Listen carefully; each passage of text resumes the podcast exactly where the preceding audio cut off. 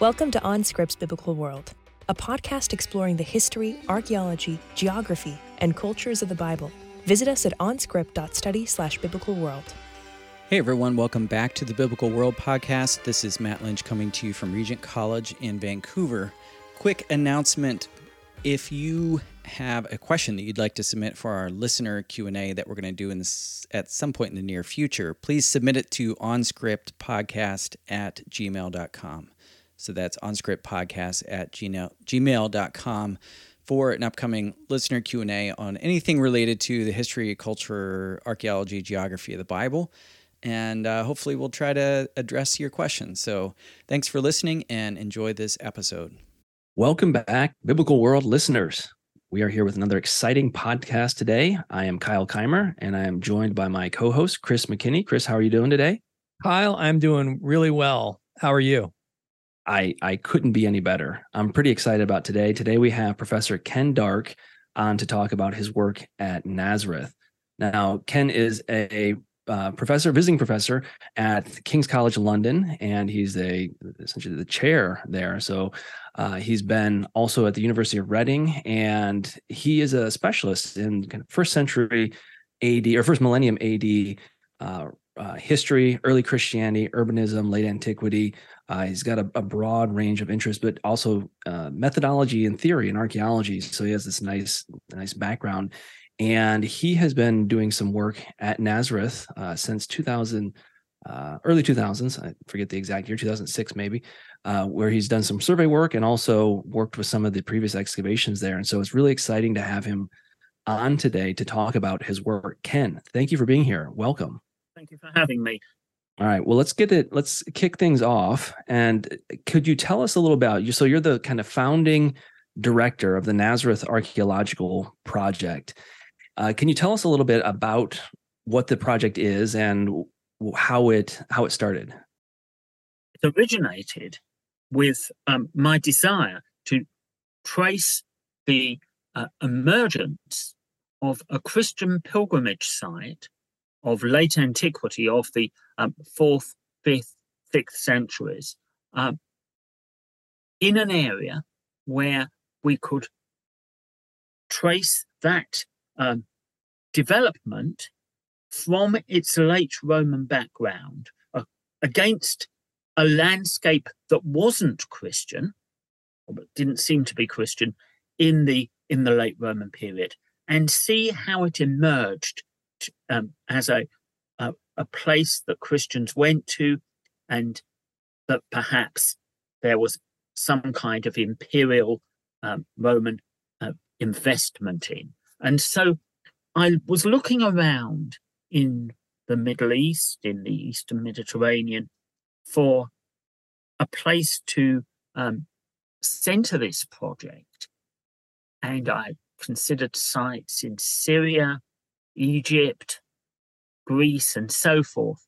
But the opportunity came up to work at Nazareth in Israel. And so, um, of course, I jumped at that knowing that so little archaeological work had taken place on Nazareth, even in recent years, there had been nothing really more than responsive rescue archaeology, or if you like, salvage, salvage archaeology done on Nazareth.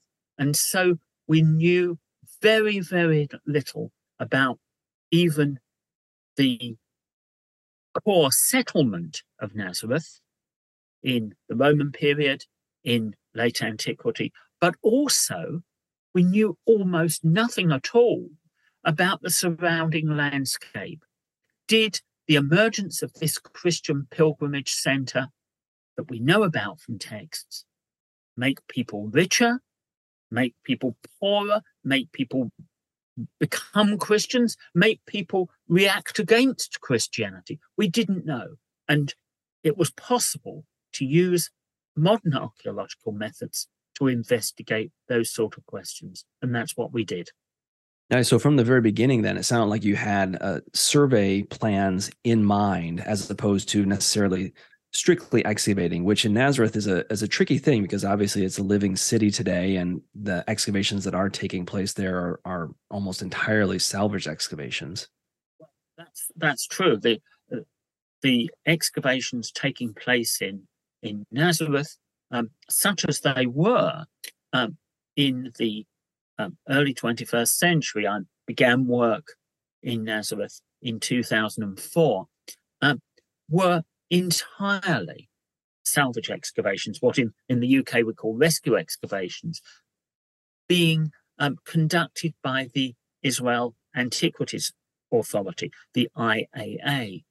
Uh, modern modern archaeology is so much more than excavation, and these 21st century techniques of survey, both ground survey and things like satellite imaging, aerial photography, um, these had not been really applied at all to the landscape surrounding Nazareth. And um, again, this was part of what we were aiming to do. So I took out a British team out to Nazareth. Um, this was a not a multinational project. I've directed many of those, but um, this particular one wasn't. And we applied all the um, current archaeological techniques for surveying a landscape to the landscape between Nazareth, modern Nazareth that is, and uh, the Roman town of Sepphoris, which is about five miles to the north. And that landscape had um, been, of course, known about by archaeologists, biblical scholars, but never studied in a modern archaeological way, really at all. There'd been a little bit of survey um, by people working on Sepphoris up until the point we we began our work, but very, very little and um, hardly any of that was actually published. And so, with the IAA's permission, with a license from the Israeli government, we were able to uh, conduct a survey throughout the valley which separates these these two important places, um, Sepphoris and Nazareth. And that area is the hinterland of both of these places as settlements. In terms of Nazareth's agricultural land, the Nazareth Ridge, which is uh, essentially a steep uh, cliff immediately set south of um, modern Nazareth, that effectively cuts off the settlement at Nazareth to its uh, southern um, area of landscape. It, it makes it almost impossible to imagine that the farms and fields appertaining to ancient Nazareth were to its south. They effectively had to be between Nazareth itself and Sepphoris. So that's the area we were interested in and intensively surveying that area. We produced um, the surprising result of whereas it had been um, considered um, seemed um, archaeologically very, very sparsely settled.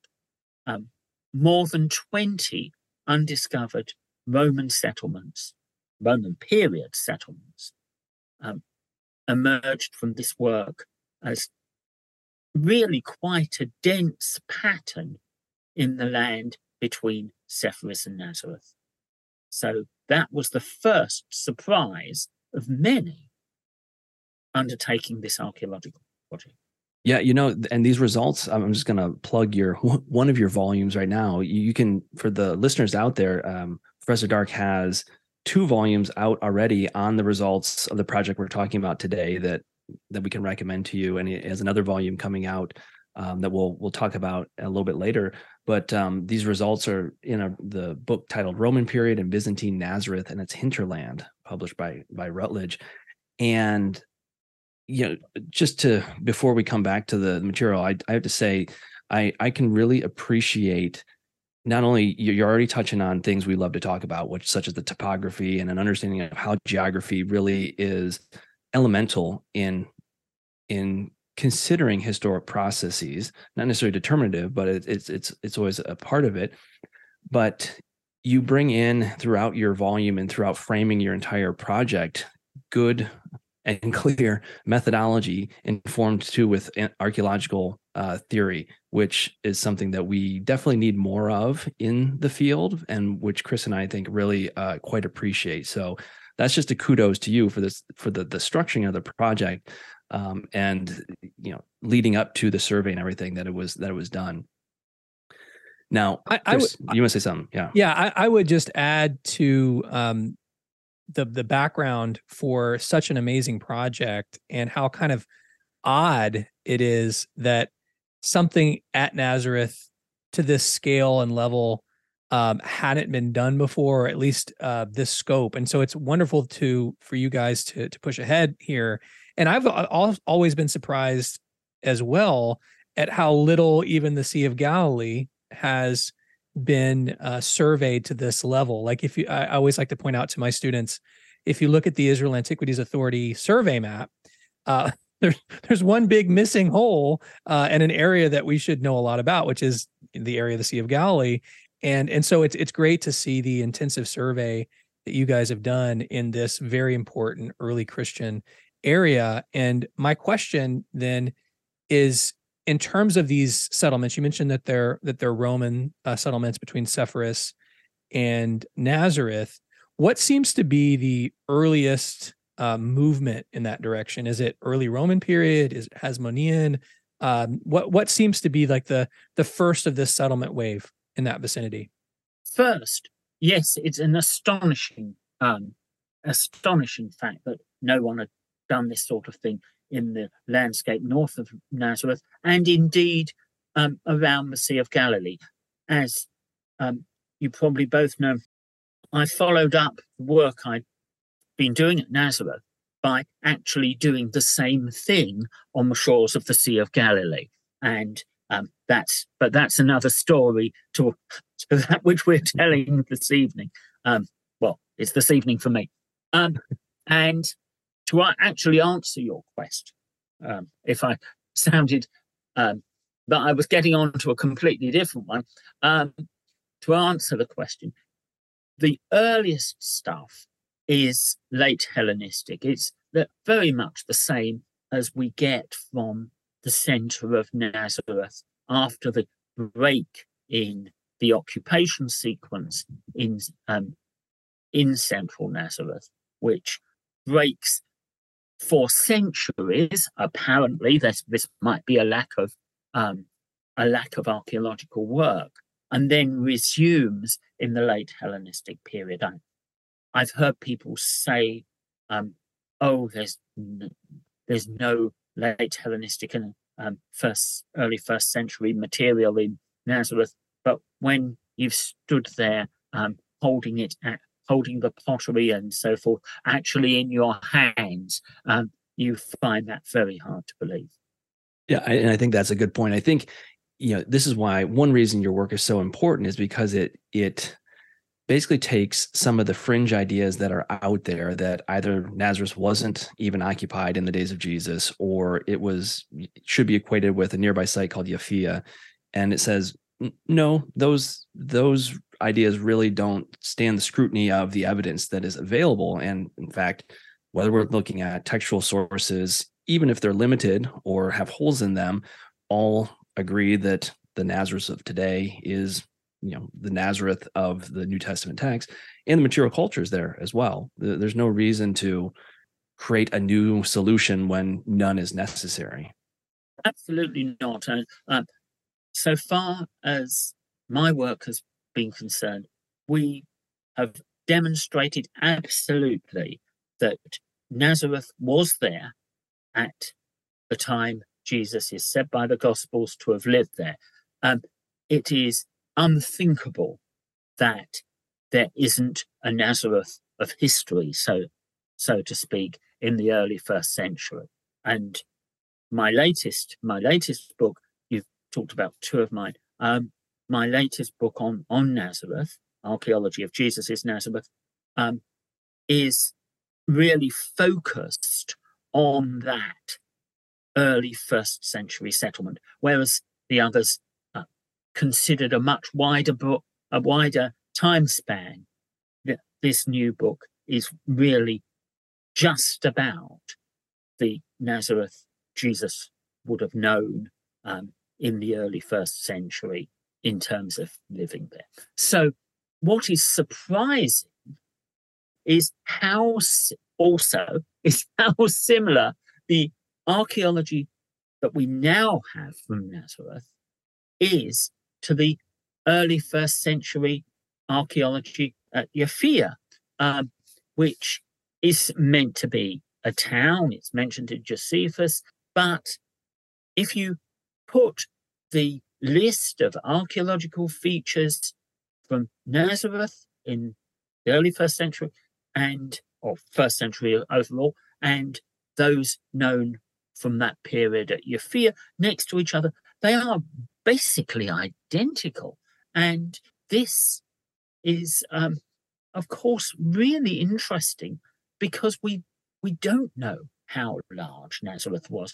Um, we have really gone away from the idea that the ring of rock cut tombs of Roman period date, it's true, um, surrounding central Nazareth necessarily delimit the early first century or even the, the mid first century settlement because in at least two cases at the Sisters of Nazareth site and at the Church of the Annunciation site, and possibly elsewhere, they seem to be in previously occupied areas, as if the settlement has contracted, or at least the tombs of, the cemetery area has encroached. And these tombs are of types that we don't really see in Galilee before the mid first century anyway.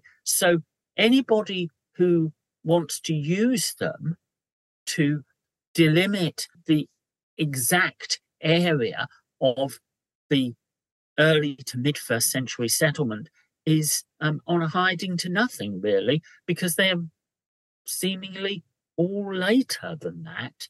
And as I say, in a couple of cases at least, they do seem to be dug into what what had been settlement areas. Of course, in um, Jewish religious law, you can't have settlement, well, except under exceptional circumstances. You can't have settlement on a tomb, but there's nothing to say. And I've checked this out with people much more expert in in um, Second Temple Judaism than I would claim to be. You can't, but you can have a tomb dug into a disused settlement area.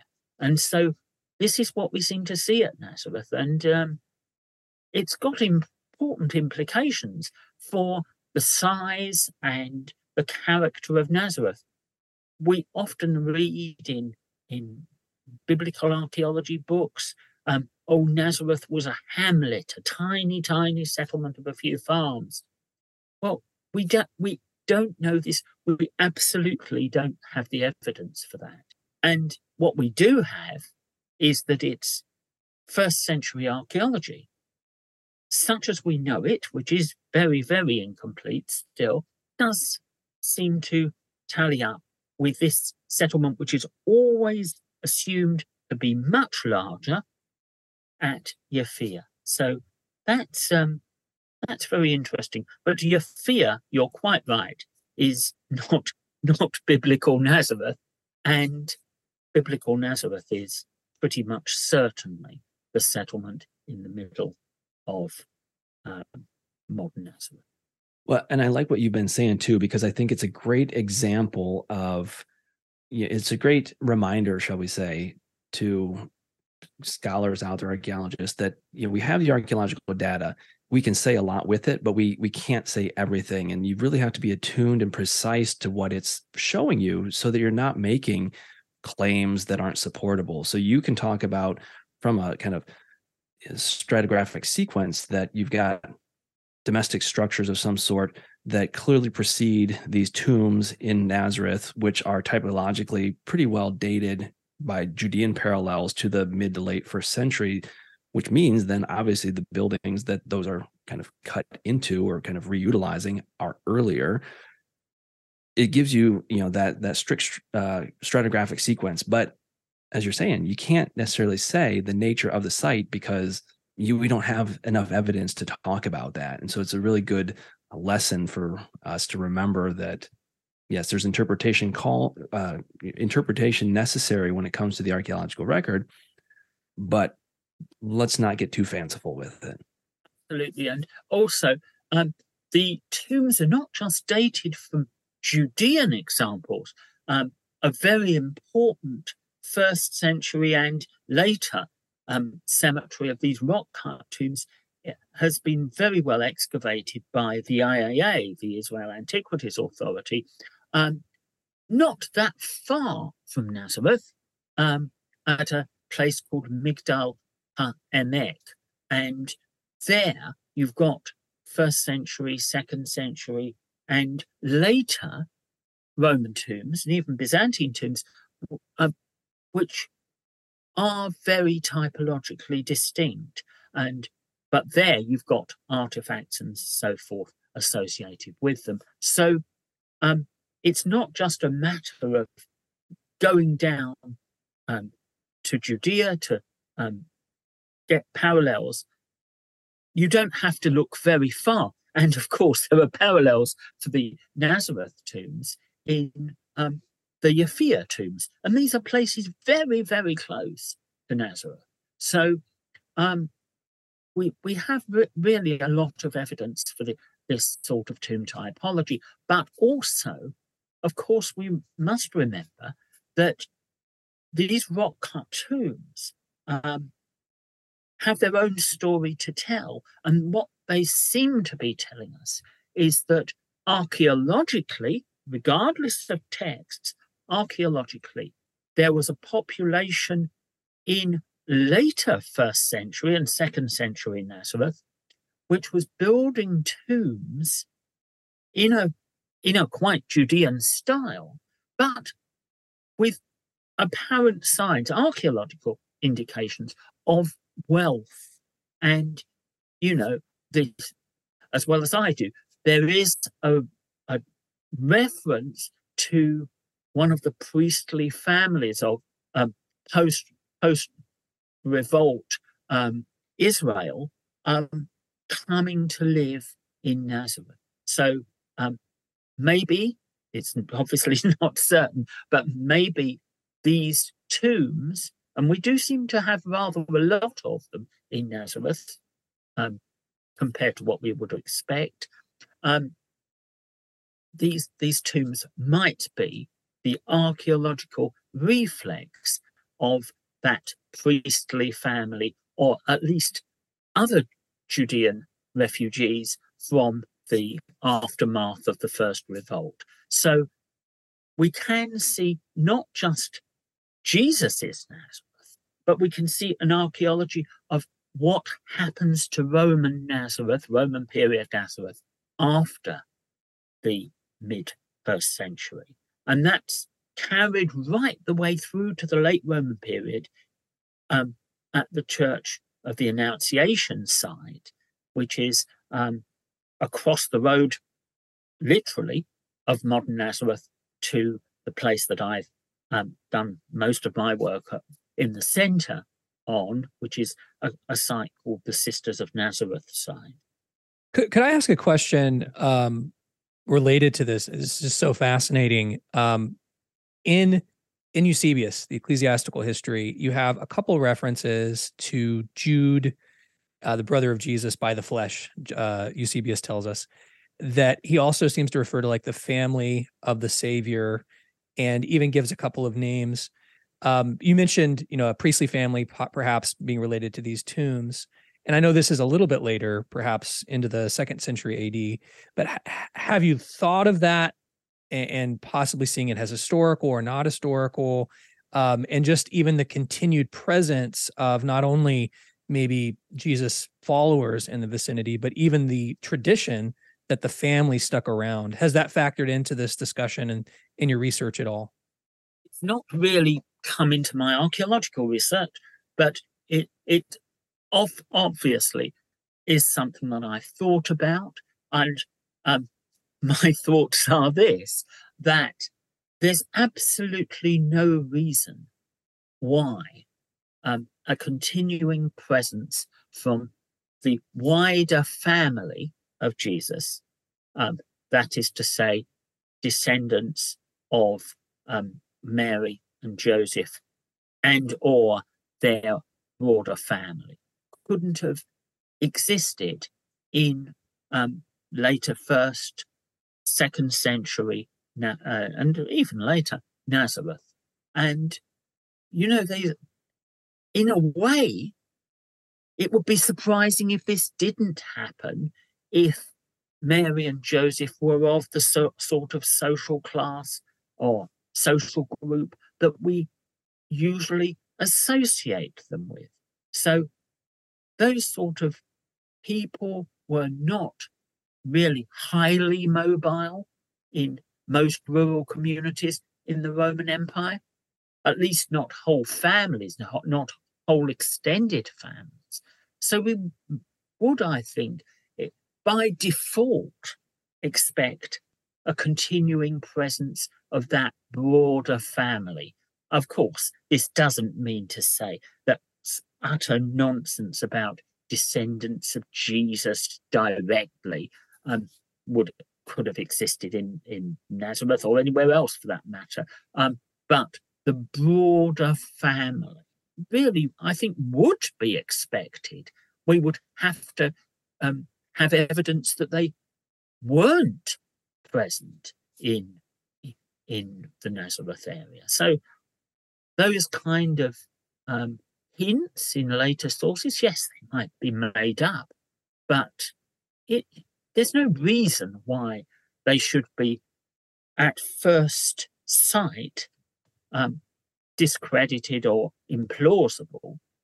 Um, and even if those references don't in texts don't refer to the broader family, the wider family, if you like, of Jesus being still present in the Nazareth area in later centuries? Well, that is only the existence of that family in a kind of ongoing capacity is only what I think we would expect. So that's my that's my thought on that one. Yeah, that that absolutely makes sense, and, and at least gives you you know a great title for book number four, the the Nazareth Code. yeah. uh, well, I don't do that kind of stuff. just just kidding. Uh, but I I would be remiss not to ask.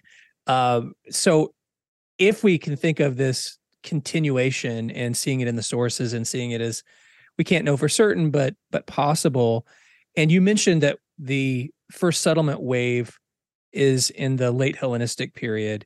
Do you have any thoughts? Because we've had um, we've had other uh, talks on here about the middle has the middle Maccabees, you know, the middle Hasmoneans, and then moving into the area of Galilee.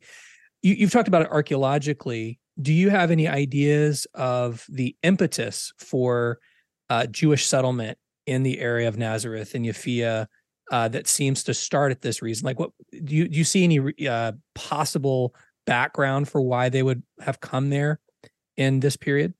Well, I think there's quite good evidence for settlers from the south of the country moving in to um, Lower Galilee as a whole and including the Nazareth area. But why they did so, other than that the area is um, agriculturally rich, I mean, compared to many parts of um, southern Israel, it's it's a positive agricultural paradise. Um, you can grow multitude of types of crops there. There's pretty high rainfall for anywhere in the Middle East. I mean, people always tell me that the rainfall in Nazareth, averaged over the year, is the same as the rainfall in London. So, um, as a Londoner, I know that's pretty pretty much. Um, so, so even if that's approximately true, it, it would suggest that there was the rain. There's certainly the soils. Um, the soils in in the Nazareth area are particularly rich in terms of um, their agricultural potential. There are quite a lot of springs. It's always always puzzled me where in these kind of biblical geography books and biblical archaeology books you read, people say there's only one well in Nazareth, as if that's a fact. There isn't. Um, there are several wells in Nazareth. They're, they were well known in uh, previous centuries. Um, and on the hills around Nazareth, there's a huge number of small, yes, very small, often springs, but the sort of spring that could support an individual farm. And they did. These 20 plus um, Roman period farms are getting their water from somewhere. And that's not all seasonal and rainfall capture, though rainfall capture um, is part of it, I, I should think. And also, we have quite a lot of historical texts from later centuries saying how agriculturally fruitful the Nazareth area was. Um, right the way through from the Byzantine period right up to the Ottoman period. People keep saying when they visit the, the Nazareth area, oh, you know, it's wonderfully fruitful in terms of agricultural products. Better than Egypt, one Byzantine writer says. Um, and so, you know, an incentive for people who are farmers down in what's today the south of Israel um, to move into Lower Galilee and the Nazareth area as part of that, I think has to be the agricultural potential, the agricultural possibilities of farming there. Why they why they up sticks and um, went north to do that, I don't know. I haven't got any um, well formulated ideas on at the moment. Well, let me switch tacks here for a second and kind of zoom out for a moment, and then um, and then focus a bit on some of the specific work you you did in Nazareth uh, before we come back to some more of the the survey results. So, kind of before your work, there were excavations at the Church of the Annunciation kind of compound, a couple different excavations within that compound, and some salvage work. And there were little known excavations across the street in the uh, the Sisters of Nazareth convent as well. And we now also have results from the International um, Center for Mary, uh, if I remember the name correctly, which is also right oh, there. Marian Center. Yeah. Um, the I- so, IMC site is it's convenient to call it. Yeah. yeah. So tell us a little bit about because I know in your in the two volumes, um, your kind of two initial volumes, you both reinterpret and kind of work back through um, the Franciscan excavations in the Annunciation uh, area, and you go through and you present the reinterpretation of the Sisters of Nazareth convent. Um, can you tell us a little bit about that? You know that project in particular, that uh, that component of the project, and how in working back through both the the material from both these sites, it led to a kind of transformed understanding of of Nazareth. The Annunciation site had been excavated over the better part of a century, and that excavation program had culminated in massive rescue or salvage excavations when the modern cathedral sized Church of the Annunciation was built in the 1960s. uh, principally.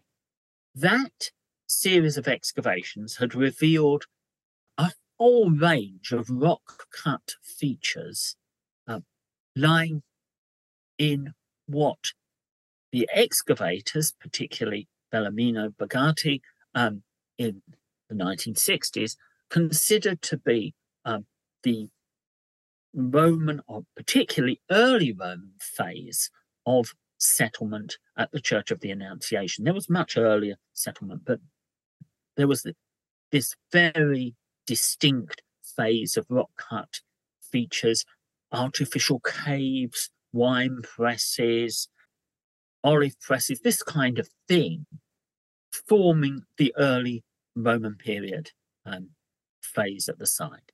So, what I did with um, the Church of the Annunciation, including that phase, was um, reanalyze the stratigraphical and artifactual evidence from the site and that produces a very interesting result that the early Roman um, phase at, uh, at, the Church of the Annunciation side really can be broken down into a series of sub phases, of which there are three main ones, including features which were reused um, for hiding places of the type strongly associated with the first revolt. So in the Nazareth area, that's, that would suggest that there were existing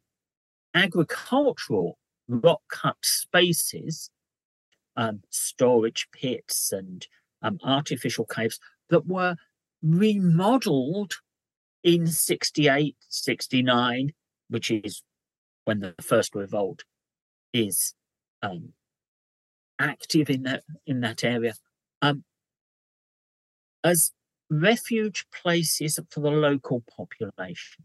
But obviously, in order to remodel something, which is an agricultural feature, part of the farming regime in 68 or 69, it has to have been there already and probably have been used for some time before that.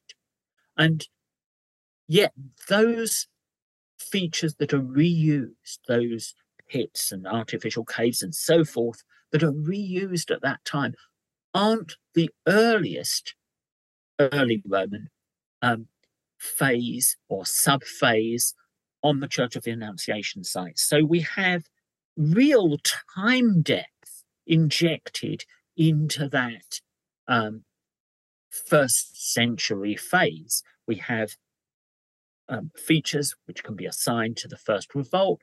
We can have features that precede that and features that uh, precede those. And so, for the first time, we see real sequence within the first century at the, um, at the um, Church of the Annunciation side. And we have the artifacts to go with those. Admittedly, the excavations um, by Bagatti, etc., are really lacking in detail, at least in published detail, and were conducted what in what has to be said. It ha- what it has to be said was a, a manner which was really pretty much obsolete when they were um, actually undertaken. They were very old fashioned excavations um, for their time, but nonetheless are published in sufficient detail and were done in sufficient detail that these stratigraphical and artifactual reinterpretations are possible. Going on from that early Roman phase, we can see later Roman features, particularly a series of um, large cisterns and after those, we have a very, very elaborate building, quite small, which seems to be a fourth century church, extremely elaborately um, decorated, um, standing right outside the um, cave that was later venerated as the Cave of the Annunciation, where um, Mary see, received the message from the angel that she was going to have Jesus. Now, that fourth century church was quite possibly the church that textual sources, well, a textual source, re- refers to as being um, constructed at the request or at the um, order of a, um, a late Roman official, himself called Joseph, and being therefore something really quite intrusive on the settlement. It, in archaeological terms, the fourth century building was um, later disused, and the area outside the Church of the Annunciation um, cave, venerated as the um, Cave of the Annunciation, um, was paved over. Nobody seems to have noticed this paving phase before. Perhaps they considered a load of cobbling um, too insignificant, too trivial. But that paving, that cobbling, is associated with large numbers of lamp shards or lamp sherds.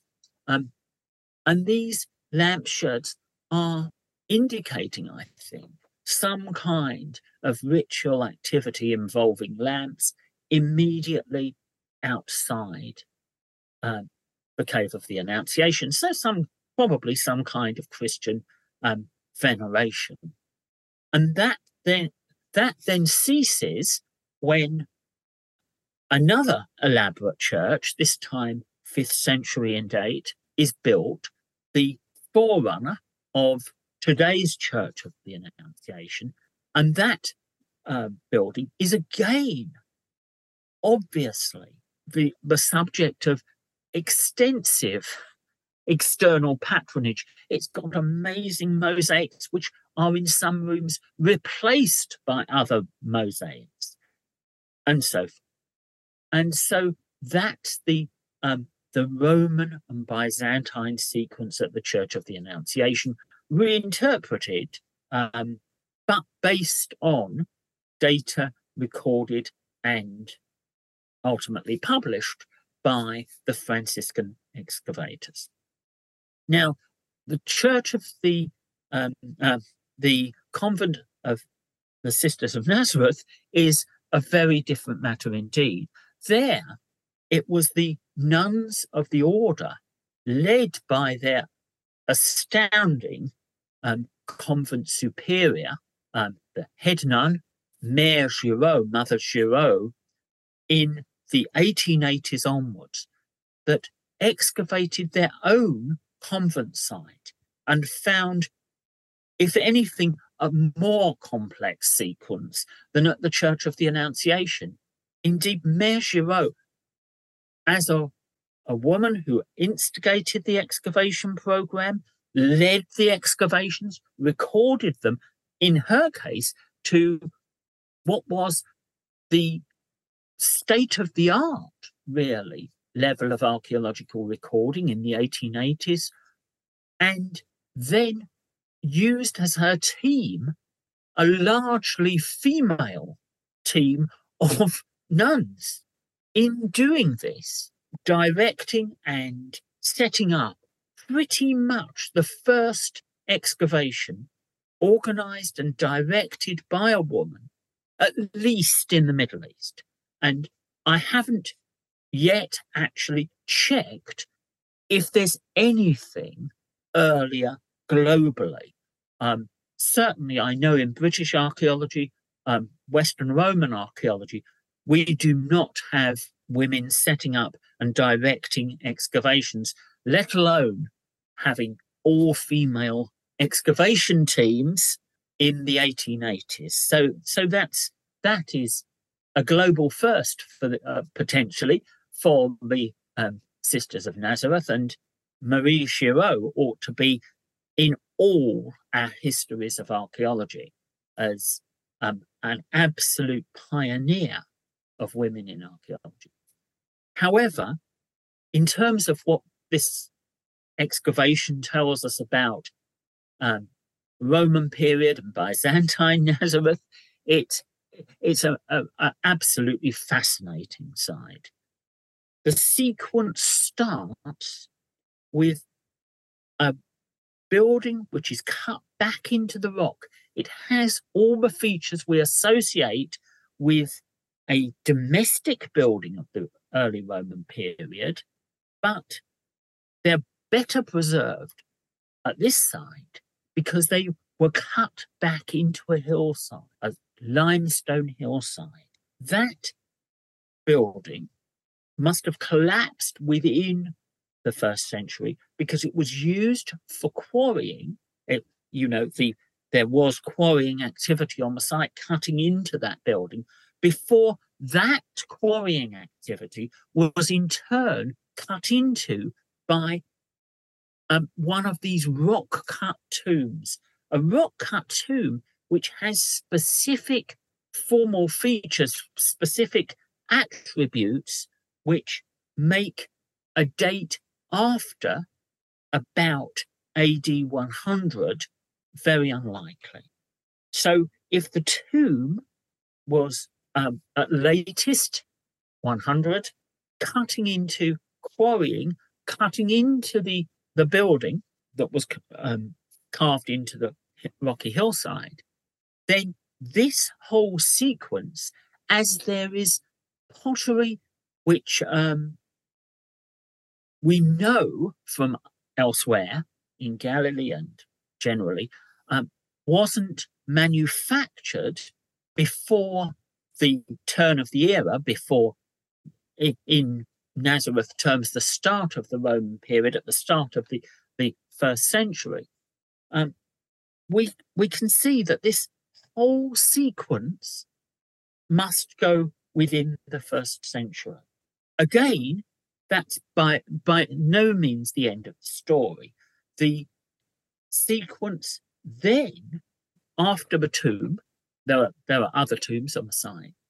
There, the sequence then has, it seems, a hiatus, maybe um, occupation or uh, use or something like that continued elsewhere on the site. We don't know. But in the actual excavation area, there's a hiatus until we get a fourth century um, and later cave church, Christian cave church, um, carved into the same rocky hillside adjacent to where um, these features that I've just been mentioning um, were located.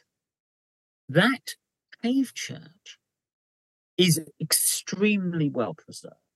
Uh, ritual um, or liturgical features in its apse include a series of um, water tanks where you can see that water has been um, led into these tanks from above, from a cistern above, and then drained out of them. But access has been made to that water by a glass spout, which presumably originally had a stopper, um, set into the side of the tanks. And this up in the apse of the cave church. It's very hard to believe that this um, processing of water in um, the apse of the church uh, wasn't for itself for the liturgical purposes. And it does, I have to say, recall me um, reference to Christians in Nazareth, um, uh, later Christians in Nazareth, getting white sediment or white water. It obviously the um, limestone, white limestone um, particles in the water, um, and using that um, for liturgical purposes. So that's the cave church. But the cave church becomes part of the crypt of a large, uh, very elaborately decorated again, um, and mosaic decorated again, um, surface level church built in probably the fifth century and exhibiting all the characteristics of fifth and sixth century um, major Byzantine churches. And at the, that period, not only is the cave church elaborately decorated with mosaics, so too are the remains, it seems, of the house, at least many mosaic cubes um, from wall mosaics were found when the nuns excavated it, none in situ, I'm sorry to say, um, but the wall coverings had actually completely gone. But that um, house or building seems to have been um, venerated or at least treated in a special way in the crypt of the large fifth and sixth century church. And um, why is a very important question for understanding the Sisters of Nazareth side. What seems to be the case is that the site is that mentioned in a written text called De Locis Sanctis um, concerning the holy places, about the holy places, which was written in the late seventh century. Nazareth had ceased to be a Byzantine um, place by then. It, the Arab conquest had happened, but Christian pilgrimage still went on, and a pilgrim, a Western pilgrim, describes two churches in the center of Nazareth in in the um, page pages of um, in the pages of the text known as De Locis Sanctis. This um, this church is without doubt a very important one. The other church described in De Locis Sanctis is the Church of the Annunciation. This church seems to be quite grand in De Locis Sanctis, but it's characterized by having a house. Well, we we have the the rock cut building between two tombs in its crypt. Well, we have two rock cut tombs which were um, visible in the um, Byzantine period and uh, probably later in the crypt of that church, and that uh, our rock cut building lies between them. The exciting thing, and that has caused a great amount of excitement about the site, is that De Locis Sanctis says that the reason that house, um, reason the church was there, was the house was there because that was the house that Jesus was brought up in this has been amazing, uh, Professor Dark. Thank you so much for sharing about your project at Nazareth and work. We could go on and on and on, I think, but I think we're going to stop the the episode right now. And it would be great to have you on again to talk even more about the development we have in Nazareth and some of the the really interesting results, particularly the transition of the the Roman kind of site into the Byzantine site is one of real fascination, and the the kind of uh, role it plays in pilgrimage. But we just want to thank you and Chris and I for for coming on and um, uh, Biblical World listeners. Thank you for listening, and until next time, keep on digging. You've been listening to OnScript's Biblical World podcast. If you enjoy this show, please show your support by giving us a rating on iTunes or wherever you listen. You can support the show by visiting onscript.study/donate. Until next time, keep digging.